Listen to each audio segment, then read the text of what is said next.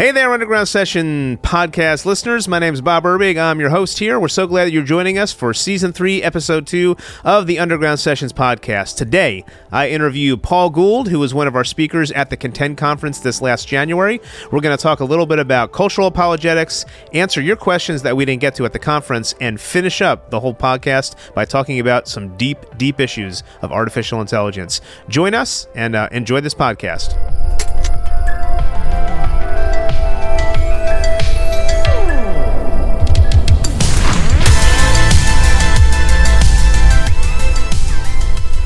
So glad you're joining us today.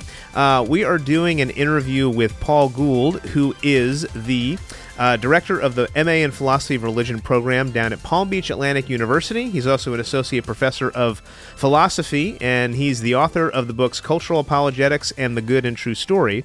Although, if you are a friend to the podcast and to the Underground Sessions, you probably know he was one of our key speakers here at the Contend Conference back in January. And it's taken us a while to get him back on uh, because on our end, we were putting together our studio that we've been using.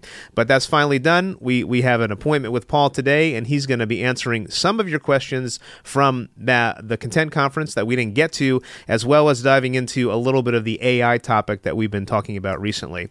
So, uh, so Paul, we're so glad you're here. Uh, just remind us again who you are. Again, what you do, how you got to where you are, anything that I left out in that introduction, and uh, and also where you live, because I know it's a little warmer down there than it is right here. Yes. Yeah. Hey, Bob. Great to be. Great to see you. Great to be with you here uh, for this time. Uh, yeah. So my name is Paul Gould. Again, I guess you know what was left out of there. I'm married to my wife. That's always good. Oh, sorry. Uh, well, that's a good thing for you yeah. to mention. That's right. Yeah, like I'm a human person, um, and we and we've been married 28 years, I think, and we've got four uh, grown or growing kids. We've got three in college, one in grad school, two two in undergrad uh, college, and then one that's still at home. Joshua, our youngest, who's a, uh, a junior in high school. And apart from that, I, you know, I'm really grateful to be teaching philosophy at Palm Beach Atlantic University. And I love thinking about, um, yeah, I love thinking about the nature of the world and, and, and the nature of God and all things in relation to God. So it's a real privilege, uh, to be able to do what I do. And I also love, uh, just thinking deeply about how does the gospel get a fair hearing in culture. And so many of the books and the things that I do work on sort of around that question of, um, how do we help show others you know the brilliance and beauty of jesus or just mm. the reasonableness of the gospel and, and just and yeah. the desirability of the gospel so yeah those are the things that keep me up at night and uh yeah, excited to have our conversation here That's today. Good. Well, great. Well, two things just made me think about that. Number one, you don't look old enough to be married 28 years, so uh, yeah. you're aging well. And then, uh, uh, secondly, um, secondly, I was thinking, you know, in relation with um, philosophy, and I remember you got up at the conference and, and you had to kind of give some disclaimers because people might have uh, stereotypes of philosophers. Maybe tell us a little bit about why Christians should care about philosophy and then by extensions extension apologetics, which is probably a bit of a subset of philosophy. Yeah, good. So I mean, basically, if if you think of philosophy, a lot of times you know, as professors, we love to, in our freshman seminars, point out that the, the word philosophy comes from two Greek words, philo and Sophia, philo or philein, to love, Sophia, wisdom. So we like to point out how philosophy is the love of wisdom. And of course, that is part of it. Um, Sounds you know, like a book by Plato, Paul Copan. that's right. Yeah, there there are wisdom. a lot of philosophy yes. books with something about wisdom in the title. You know, and even as one many have pointed out, like in the Republic, Plato was actually more scandalous. Like philosoph- the philosopher is wisdom's lover, right? That we're moved by this this passion for wisdom, and, and we'll I love that. that you are a lover. I'm a, lo- a lover of wisdom. Yeah, yeah. And so the way I think of it, though, is okay so philosophy if you want like a really quick definition of it for me philosophy is just the pursuit of wisdom and knowledge for the flourishing of all. So the pursuit of wisdom and knowledge for the flourishing of all. And if you take that definition and then you connect it to like one of my favorite passages in, in the new testament colossians 2 3 where we read of mm-hmm. christ where it says paul says in him are hidden all treasures of wisdom and knowledge and so if philosophy is the pursuit of wisdom and knowledge and in christ we find you know th- these treasures of wisdom and knowledge what we find is there's this very tight connection between our faith and philosophy uh, conceived as this pursuit of wisdom and knowledge and for the flourishing of all and you're right apologetics in, in one sense could be a subset of philosophy, right? Because at, at, at, the root, that word apologia in the Greek is just to give a defense. And of course, there's many apologists for many positions, right? You have apologists for atheism. Think of mm-hmm, like the new mm-hmm. atheists of the early t- 2000s. They were apologists for atheism. On this, the flip side of that, you have apologists for Christianity, people who are defending or commending uh, the truth. And I would just want to add the goodness and beauty of the gospel. Mm-hmm. And so mm-hmm. I think it's super important um, as men and women who are followers of Christ. You know, we're called primarily to love God. Well, first to love God with all of our being, and that being includes mm-hmm. our mind. Mm-hmm. And so it's just part of what it means to love God, to uh, pursue wisdom and knowledge for the flourishing of all. That would be like the second commandment love our neighbor as ourselves. And so there's a really tight connection between the things that we do in philosophy and, and the kind of life that God calls us to as followers of Christ. So yeah, uh, that's how I view these. Yeah, things. that's really good. And I think um, uh, the, the the theme that you're bringing out there about the reasonableness and the beauty of the gospel and how it how uh, people are drawn to it, you do just you do a wonderful job of encapsulating that in your cultural apologetics book. I, I really benefited from that um, uh, the first time I read it a few years ago, and I've continued to revisit those themes. Um, it did make me think, uh, in terms of the way you were answering, um, just a, a, little bit about. Could you speak to what the what do you think are the current pressing issues in the area of Christian philosophy and apologetics, and uh, maybe I'll add. I, I, was having a conversation over lunch even today, uh, just generally about education. Um, in, in, terms of, it seems really, really recently, it's been popular to focus in on the uh, what's been called like the STEM or the or the, or the STEAM uh, curriculum that you're doing science, technology, education, math, and a lot of those things leave out. Um, leave out some of these philosophical humanity uh, uh, areas. Um, and and the conversation over lunch was around that versus uh, more of a classical approach to education, um, which I, th- I, think teaches kids more about logic and rhetoric and reason. And uh, at least in my mind, it seems like we've we focused a lot on um, uh, you know the STEM stuff at the expense of some of the logic and and the philosophy, the big questions of life that that don't seem as uh, pertinent uh, right now. Um, so I might have taken you off in a right hand direction with that. I was just thinking about it, but I, I did want to ask about what do you think are some of the pressing areas as it relates to, you know, philosophy today. Did that take you yeah, in two no, different I directions, mean, or was they well, somehow connected? Uh, I was trying no, to connect. No, we can we can kind of circle them back here. So, in, in regards to your rabbit trail, though, that is really important about like the discussion over STEM. I mean, as, as a and what is as somebody yeah. who does pedagogical studies for a living, totally, yeah. yeah. Yeah, and, and, you know because you're right. Like there's this prior question in education, like what is the purpose of education? Um, and and this is a question that's been uh, percolating yeah. uh, within the university for years, right? You know, what is the purpose of a university? And traditionally, the purpose of the university was to develop fully formed or flourishing humans, right? Good, full human people, and the liberal arts were essential to that. You know, even some people call it the liberating arts because as I would put it, we're, we were, we're created to be nourished on the good, the true, and the beautiful, not just the STEM stuff, but the whole the whole thing, right? Um, and so there is a big a debate about that. Sometimes, and we're going to probably talk about this because we'll talk about AI, but in our mechanistic c- kind of conception of the world, that's part of the focus on the STEM stuff is we want to reduce everything to its micro parts and its quantities and qualities and, and formula. Well, it's it's a little more utilitarian, me- right? Like this is this is, utilitarian. This is practical. Yeah, the other stuff is superfluous. You know. That's right yeah and, and, so we see the the non-cognitive benefit to the stem disciplines right? Like the other stuff there are benefits but there's this debate about whether you know knowledge itself is intrinsically valuable. So there's a huge debate there uh, and and i think that it's i'm glad that you're having that discussion.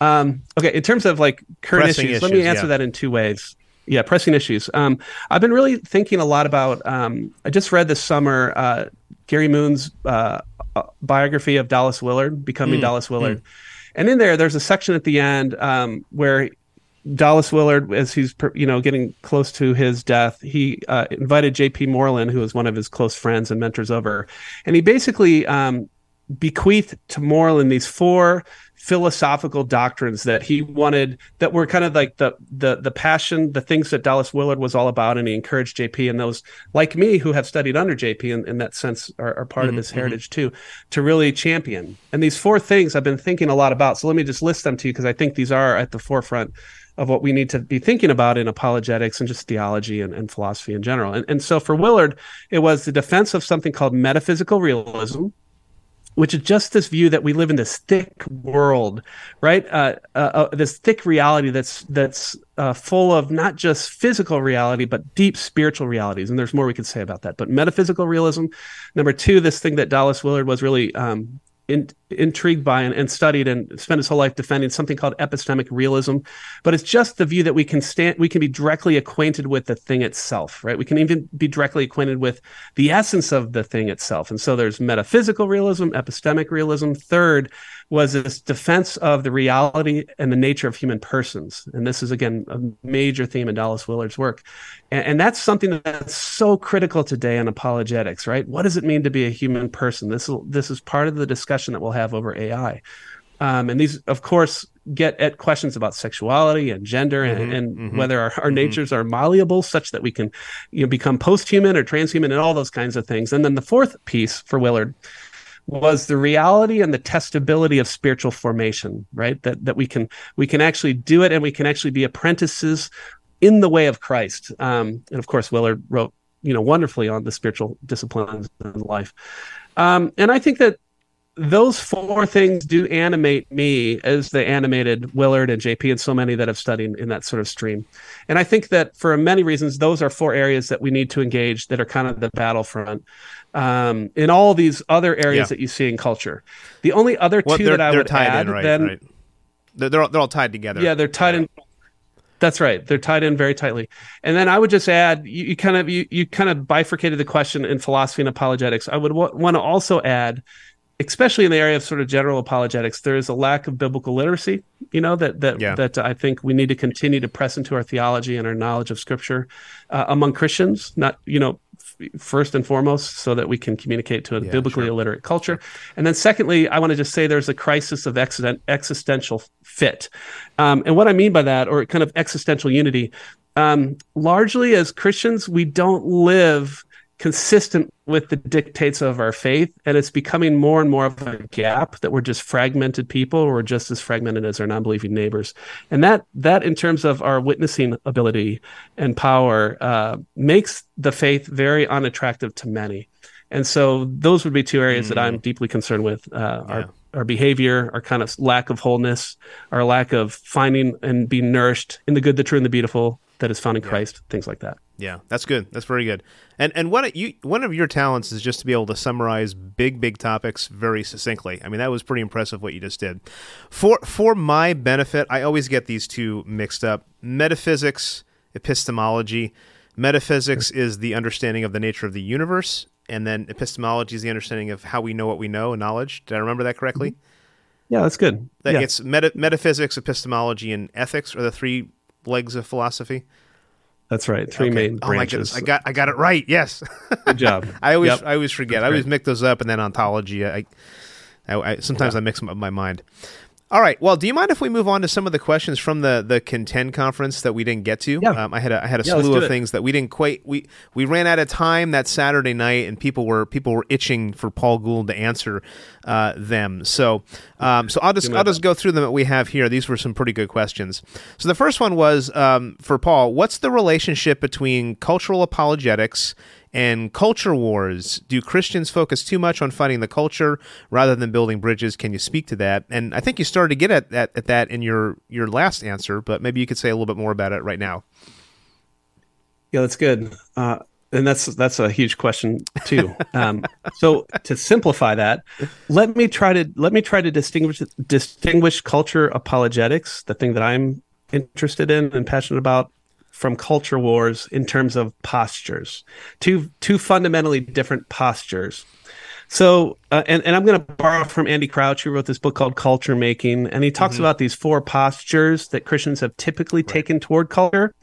And those postures, I'll just list them, are um, that we either condemn culture, like this is our learned stance toward culture, we're just always condemning it, or we're critiquing it constantly, just critiquing it, or we're just copying it mindlessly. We're cons- copying everything that they do and putting a Christian veneer on it, or we're consuming it, and again, mindlessly mm. consuming it. And and mm. I think that the cultural war posture is is and embodies those four postures in a kind of us them mentality. And a kind of we're distinct from culture mentality. But when we think a little bit about what culture is, culture is just what we make of the world. And Christians Mhm, are mhm. part of culture because we make culture and we're shaped by the culture that we make. And so our posture shouldn't be one of condemning, critiquing, um, copying, and consuming. Now, those are things we should gesture at. So there's the distinction that Andy Crouch makes. We can gesture at these things at times, but it shouldn't be like our learned stance. Our learned stance and the, the kind of posturing that I, I envision with this idea of cultural apologetics is that we are we are creators and cultivators. This is Andy Crouch's language. Our posture is one of creating the good, the true, and the beautiful, and cultivating what we already see within culture and in others' lives that is good and true and beautiful. So we're artists and gardeners, and then at times we consume, at times we copy, at times we critique, and at times we rightly condemn. But that's not like our learned stance. And that's maybe one quick way to get at the difference between culture wars, which I don't think are always beneficial Mhm. and what I am trying to commend to others is that we help others see the goodness, truth, and beauty of the gospel uh, through this kind of model of cultural apologetics. Good. Maybe a quick follow up question. This isn't on the list, but it just popped in my mind, and you can choose to answer it or not answer it. Uh, can culture is culture just always just culture, or can culture be categorized as good or bad? And is there a sliding scale in there? Yeah, I mean, I think, I think I didn't give you that question, so if that's not, if that's, no, if that's great. Too much. No, I love it. I, I mean, I think that there are elements of culture Mhm. that. Um, so, if culture is just what we make of the world, and this is actually was Ken Myers who did Mar- Mars Hill Audio for years, and then Andy Crouch picked up on that. Okay. So, what we make of the world, of course, some of that is going to be good, and, and it's going to need to be nourished and and and tended to. But of course, there's many things that we make of the world that are are not just neutral but morally bad, Mm, right? okay. And so, yeah, it's going to be mixed. It's going to be completely mixed and we'll come to this i'm sure in the in the the discussion what that requires of us as christians is wisdom that we need to be men and Mm. women uh, who are who are growing in the virtues such that we can discern the good the true and the beautiful and live according to the grain of the world uh, you know not just according to what culture you know society Yes. says is good or not but Yes. actually connecting to reality as it is That's good. Wonderful. All right. Second question um, that came in from the conference. Uh, what do the Stoic philosophers believe life is? Did they know Jesus? Who did they think he was? And was there a consensus? Yeah, yeah, that that's um an interesting kind of. A, how did we get to Stoicism from? I don't. there? Well, I Um, don't. These these were just general questions from the conference. So whatever you said, I think. You, I Gotcha. think I remember in your one talk you kind of did a kind of quick history of philosophy, On and that may have been uh, Oh somebody yeah, yeah, yeah, yeah. somebody Good. tying Okay. into that. So what is? yeah, no, that's good. So I think I can answer it in general terms, but uh, I yeah, I'll, I'll do it in general terms.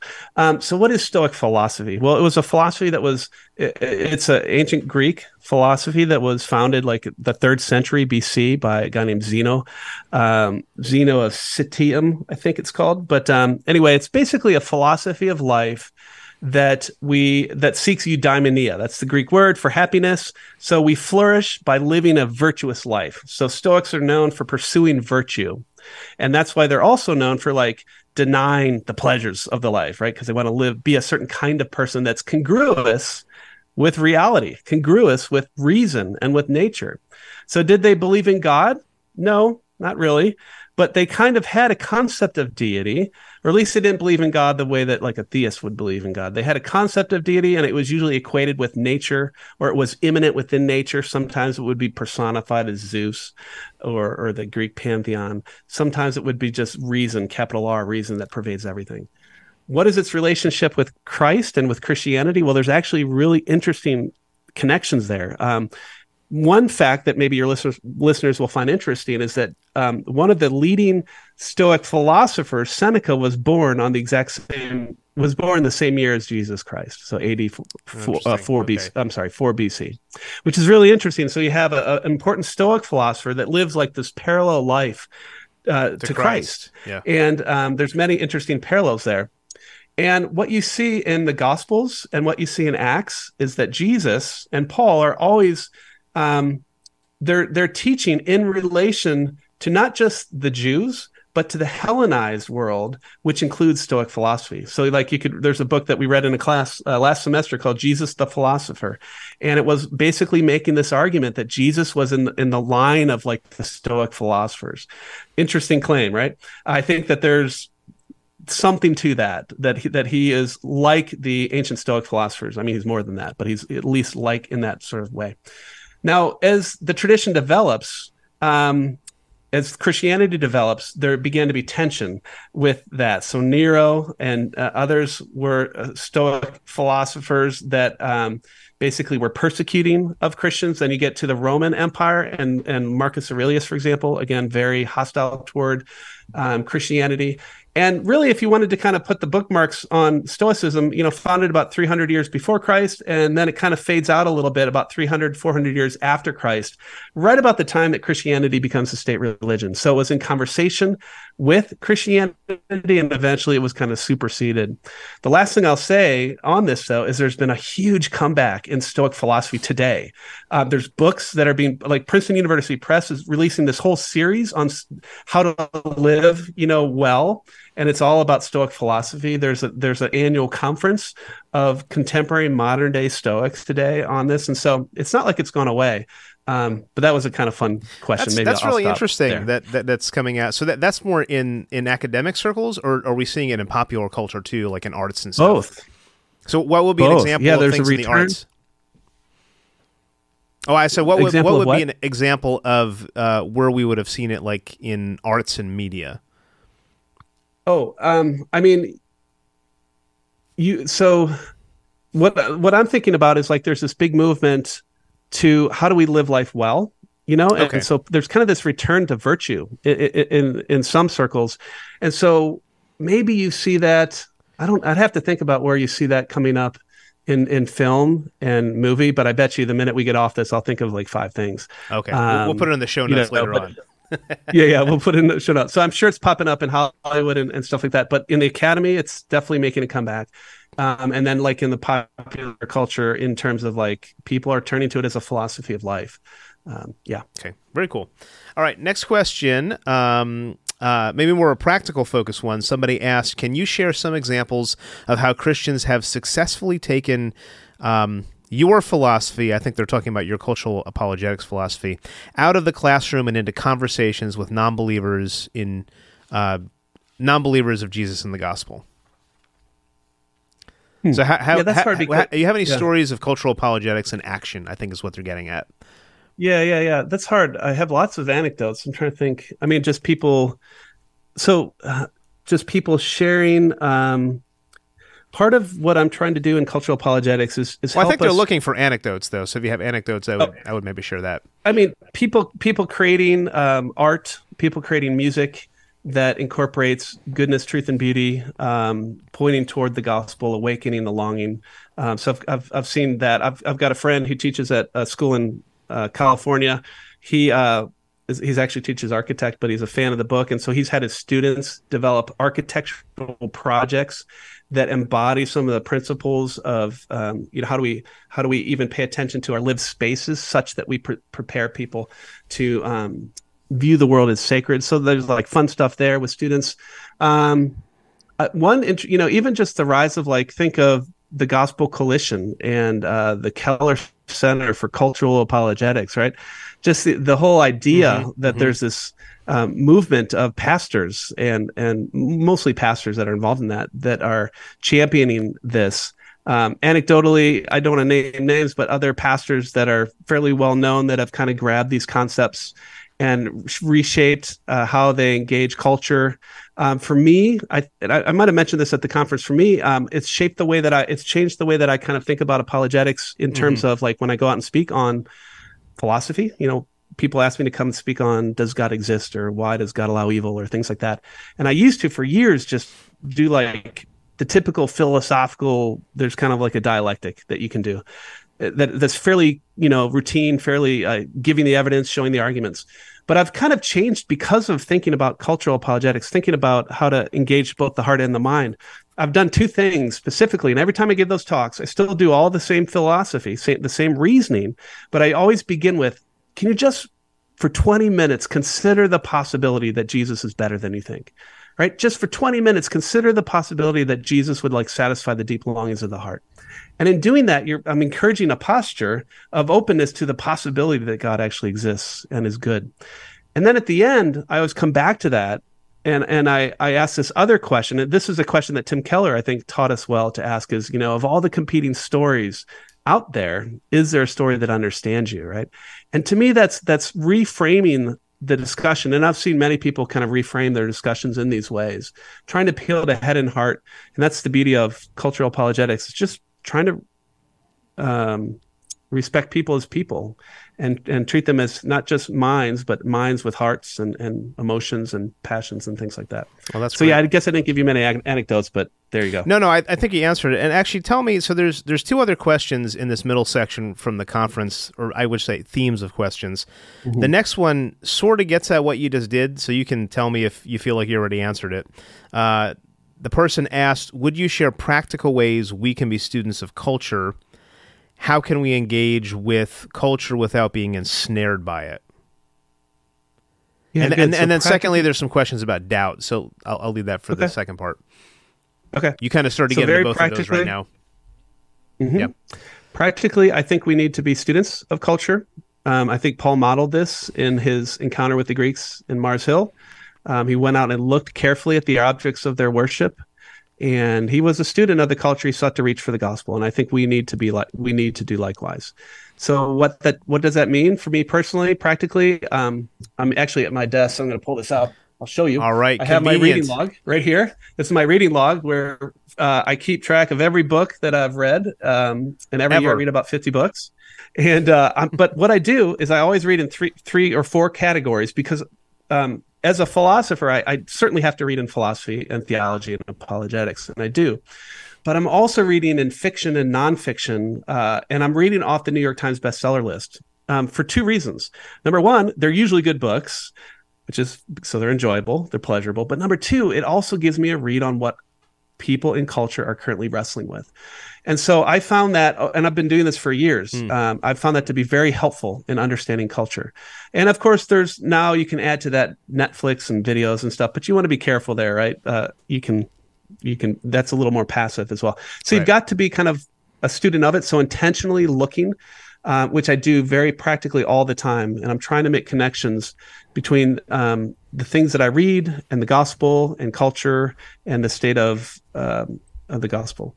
Um, oh, and then the second part of that question was so that was just one example. The second was how do you not fall into, you know, things that you shouldn't and so on. Yeah, you've got to be careful. Um, I don't consume everything. So just to give one example, um, there are certain TV shows I know I would love because it's the kind of genre that I love, but I also know that they're highly pornographic, and so, or you know, basically highly pornographic or suggestive of. We, know, we won't name like names, that, that I, but yes, yeah, yeah, just that, that, and so exercising Christian wisdom, I've, for example, chosen not to watch certain series that I know I would enjoy. And I do that because I'm, I'm trying to exercise Christian wisdom um, to lean in the direction of the kind of person I want to be. So it doesn't mean that that's going to be the same for everyone, right? And and there could be times where um, those things would be helpful to watch for various reasons. But that's just what it is. We we just got to um, to apply that that Christian wisdom uh, such that we are. Um, yeah, paying attention to the state of our heart, state of our soul, state of our character, uh, and not being overtaken by the things that we consume. Good. That's I think that's uh, that's really good advice for people to people to think through. Um, last question for the middle section has to deal with doubt. So I'll just ask this one. Um, the person asks, "Why and how does a Christian deal or respond to the doubts and unbelief of their own minds and spirit?" Uh, interesting question. I was ju- literally before we came on here. I was just having a conversation with somebody who's wrestling with doubt and just isn't quite there in terms of surrendering their life to Christ. And and doubt was a big part of that conversation. How do you deal with it? Where do I take my doubts? What do I do with that? So, what what advice would you give us? I would say good. Um, I mean, don't. Um, I, I, think doubts are okay. Um, in fact, doubts. You know, we all have doubts. I have doubts. Uh, my kids have doubts, and and so so what I would want to say is that we lean into our doubts.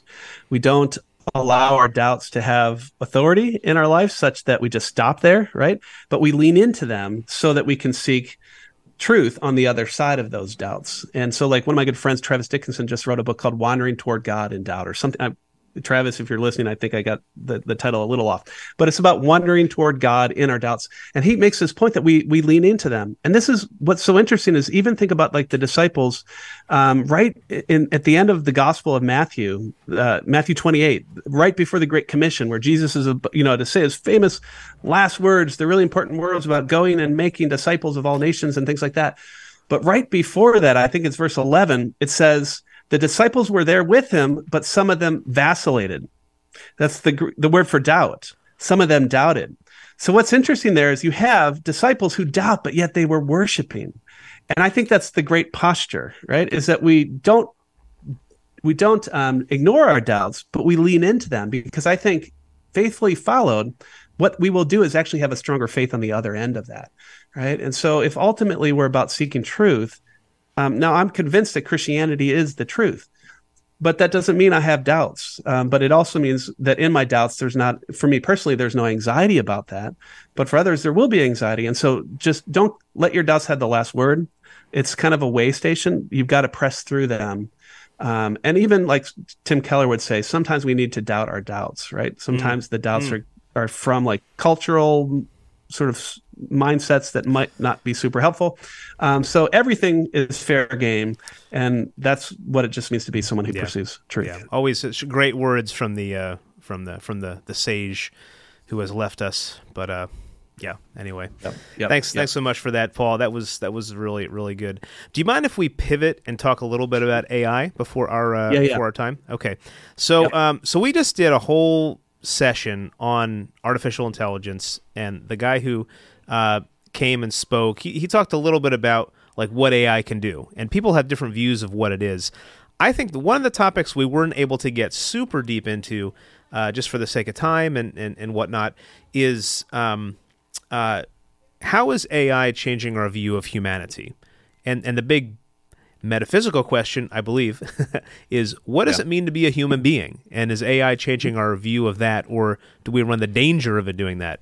Um, what would you say from a philosophical perspective, and help us think think that through a little bit as we interact with uh, this technology? Yeah, that's good. And, I'll I'll just say that this is an area that I want to do, and there's others that are doing really good thinking, but um, and and so I'll just point point to them for yeah, name I mean, There's a Let lot going on. Give us some resources. Yeah, there's a, yeah, yeah. There's a lot going on there, but here here's I, I would want to say, um, you know, to the question: Has does AI change our conception of what it means to be a human person. And I would want to say like on the one hand no, on the other hand yes. So let mm-hmm. me try to let me try to cash that out because in, in doing that I think I, will say everything that I probably want to say about this at the moment. Uh, I mean I could say more, but the most important things I want to say. So does it change your conception of um, human nature? Well, on the one hand, no. And let me let me explain that. So there's this kind of dominant social imaginary, this dominant way of conceiving the world, right? Today. And, and, and that if you wanted to kind of summarize it in three philosophical words or three words, it would be mechanism. Well, can I, can I ask you and, one thing? Sorry, uh, just yeah. social imaginary. Could you give us a quick oh, definition so we know what that is? Sorry, that's like yeah, that sounds like a Charles Taylor word to me. It is. I shouldn't have even said it. The, uh, is all I'm trying to get at is there's like this dominant way of conceiving or imagining the world we find ourselves in right? So we we, yeah. we talked early on about metaphysics, right? So everyone kind of has this this default metaphysic or default way of understanding reality. Does that help? Is that okay? It does. Yes. Thank so you. that's very. That's good. all that social imaginary stuff. Just was. to give people a so framework, that, you know. Yeah, yeah, that's good. So that default um, way of conceiving reality, uh, I think, can be best understood in terms of three words: mechanism, uh, reductionism, and materialism right? So, so the world is a giant mechanism, kind of like a clock. This is from Galileo on. We've been. This is just the common mm-hmm. conception of the world. Everything's material, and usually the little bits of matter, whatever those fundamental physics is, that's the basic stuff. And actually, that's the reductionism, right? We're nothing but little bits of matter. So you'll yep. hear people like Sean Carroll say, "You're nothing but organized mud." He actually yes, says yes. that in his book, The Big Picture. So this is the common, the common like air we breathe. So then we have this question about AI. Does it change our view of human nature? No, because I'm of the opinion as a philosopher who deals in metaphysics that that this idea of what's called art, artificial general intelligence or that that um, right. machines can actually become conscious or to even put it a step further that they can become conscious persons that's sometimes called superintelligence yeah. right this is actually metaphysically impossible and i think for at least two reasons and i'll just i'm going to do this really quick uh, the first reason is because of the nature of our our mental states the nature of consciousness itself and and and for example um, oftentimes in the literature people will point out that our conscious states our mental life is uh, a, a, deep unity, right? It's the kind of thing that's uh, it's a unified conscious awareness, or our mental states are deep unified things that can't be reduced to their parts, right? What, whatever the micro parts of the brain are, or things like that. But for AI, our conscious states, if if we were to get machines that think, those conscious states would be reducible to their parts, right? The algorithm plus the computer that embodies the algorithm, and that's just not something that's that's metaphysically possible, right? Machines just can't think. At least this is the the pretty uh, this is the conviction I hold. Even beyond that, though, what about so then conscious? But then there's so a person is someone with some being with an intellect and a will, right? So what about the will? Well, we tend to think of persons as creatures that are able to be centers of causal powers right? That we that our actions yeah. are in some sense up to us right? That they're fundamentally up to us in a way that we're not dependent on our micro parts right? Um, so we have a genuine free will that's not determined by the laws of nature and it's not determined by the micro parts that compose us or things like that. So in that sense computers which are just ordered aggregates of parts will never be able to exercise genuine free freedom of the will. And so they're they're not going to ever become persons. So does it change our view of human persons? No, on one hand.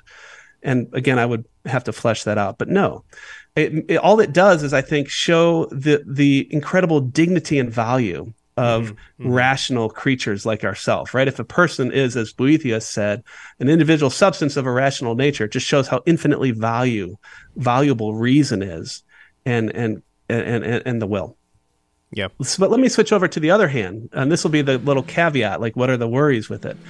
On the other hand, it does change our conception of the world um, in two ways, right? Remember that mechanism, that reductionism, and that materialism. I think that that more practically speaking, given that sort of dominant way of viewing the world, I, w- I worry about two two problems with AI. Number one, I think that um, it's going to give us, and it's already begun to do this, a kind of false reenchantment. Um, think of like the post-humanist movement or the mm-hmm. transhumanist mm-hmm. movement, right? This hope of eternal life on man's term, right? Terms, right? So there's this real um, hope that someday we can trans we can um, transplant our consciousness into a machine and then ultimately download it to some avatar and live forever right? And so there's a kind of longing for something beyond the mundane but we're locating the, the thing beyond the mundane in some future technology that we don't yet have and i would argue we never will have. And so it's a kind of false reenchantment um, and a hope for eternal life on man's own terms that's that's just going to be defective the second thing is I worry that it also will lead to significant spiritual def- deformation. And I'm speaking here for Christians as well as non Christians. Um, and a kind of idolatry. So, for just for example, I was just reading today. Actually, there's a podcast by um, I had to write down his name, Anthony uh, Levandowski, who was an, a former engineer at Google, but he uh, in, in 2015 he he founded the church of called the Way of the Future, W O T F, the Way of the Future, and then he re- recently rebooted it like two weeks ago. Um, and I was he was just on a podcast about this, and it was so interesting what he says on the podcast. I want, want to read you a quote. So basically, um, the church, the Way of the Future, is this church that's seeking to um, which he says has a couple thousand followers, is seeking to try to build a spiritual uh, connection between humans and AI. And so here's a quote from the podcast. He says, Here we are actively creating things that can see everything, be everywhere, and know everything, and maybe help us and guide us in the way that normally you would call God. Right. And so there is this worry that we are being spiritually deformed. Mm um, by AI, and at some point, we'll, we will begin to treat it as a kind of God's surrogate. And in mm. fact, we're already seeing that in the secular world, given that dominant way of viewing the world, we're already seeing that kind of God substitute take place with things like the Church of AI. So yeah, those are some of the dangers, um, and and also how I don't think it it changes how we view human nature. Wow. Well, you just said a lot right there. I know, I know. I kind of unloaded a little bit. So there you go. You got you got me think. Well, uh, let me just try to wrap my mind around that. You, you, you made me go in a, a, bunch of different places. That that was that was super deep. Um, let me let me just give you a practical thing. I think though, because uh, what I was thinking, and you were you were getting at this at the end, is that yes, I don't think it's going to change our view of humanity, but maybe at a surface level, people think it does. Mm-hmm. Uh, in the sense that I was having a conversation with somebody after a church service a couple weeks ago, um, and it was after we had done our AI our AI uh, underground, and he's a student at a local college, and he was talking about quantum computing and I think he's he's in that field. And basically, almost in his line of uh, discussion was assuming that at some point hu- robots are going to be able to think like humans. And yes. so, I think I think his point at the end was, well, what do we do about rights and things like that? Um, mm-hmm. So that, made me think, oh wow, that's that's interesting that people are just like kind of assuming or thinking that. Um, and I don't think they're thinking like you. Like I'm tracking like you, but I think people maybe out in the general popular culture oh, um, oh, yeah, are not. Totally. Um, the other thing that we did talk about a lot was this idea of human agency and ceding that agency over to machines, in the sense that well, ChatGPT, okay, can uh, can gather a lot of information for me, but how much of that now am I am I ever going to be giving over decisions to to to a machine or to an algorithm.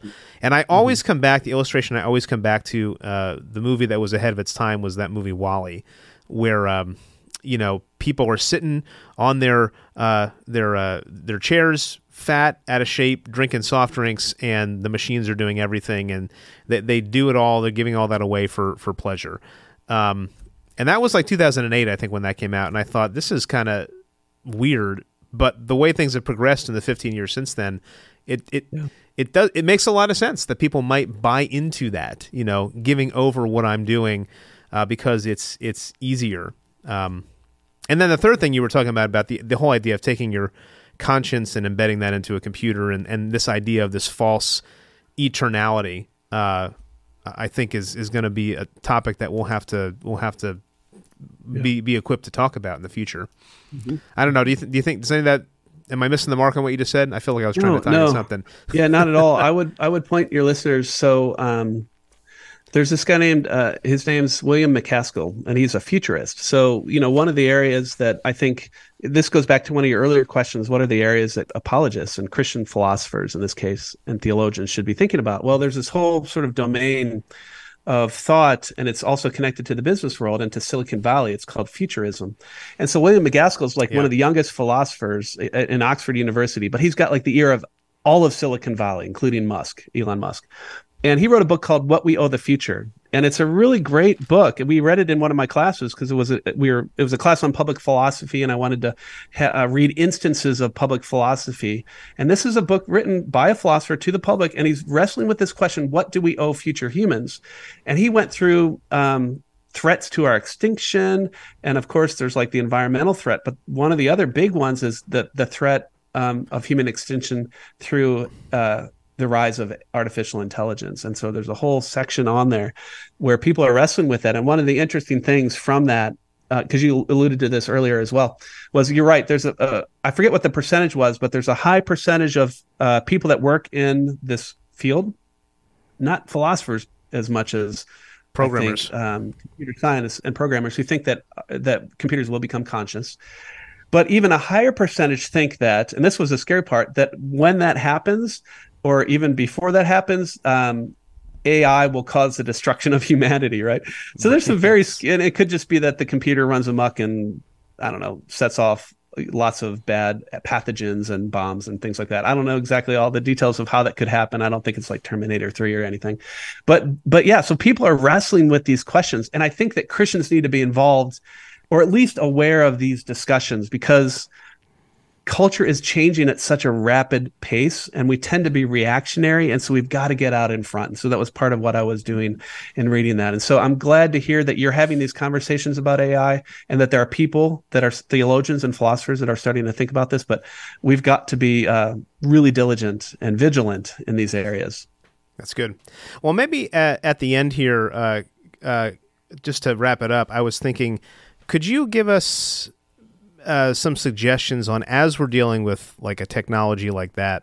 What are some good like ethical, philosophical questions that we should always be be asking ourselves as we're interacting with, uh, I guess, with technology in general, but maybe AI in particular? Yeah, um, I mean, in one sense, uh, it, you know, AI is just another tool, right? Just mm-hmm. it's a little more sophisticated than the screwdriver in my toolbox, right? So, I mean, there are use, and I, I, acknowledge that there are uses that are beneficial, and there will be beneficial uses to it. But on the other hand, I think we need to be careful about how it's shaping us. Remember, we said yes. earlier that that we we make culture, so AI is culture, mm-hmm. but it in turn shapes us. And so I always go back to the iPhone. Um, you know, we love the iPhone. I've got it's right over here on my ledge on my window, and um, as much as we created something pretty amazing with the iPhone, it has shaped us. And and you all know, you know this because whenever we go to a restaurant now, I see a group of teenagers and they're all staring at their phones instead of talking to each other.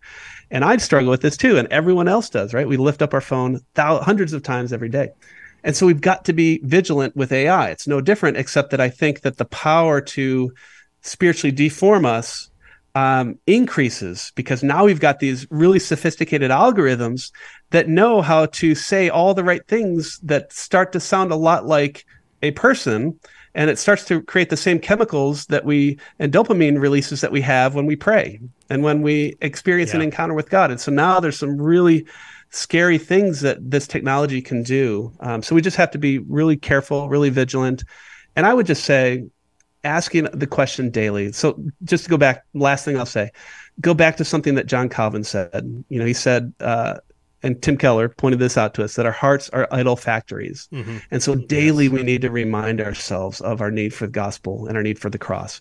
And I would just say AI is no different in that sense that daily we need to be driven back to the cross and realize that our hearts are yeah. always generating these idols and just be return to Christ yeah. moment by moment as best. Well, that is that is a good place uh, to end. Although I will say, uh, just as maybe as an anecdote, uh, a couple summers ago, I was able to take a couple months sabbatical, and during mm. that time, uh, I don't know how you feel, but every time I don't feel like I really unplug unless I, I put my phone down, I turn my email off, and for a few months I was able to do that, and I I noticed how different I was. Right.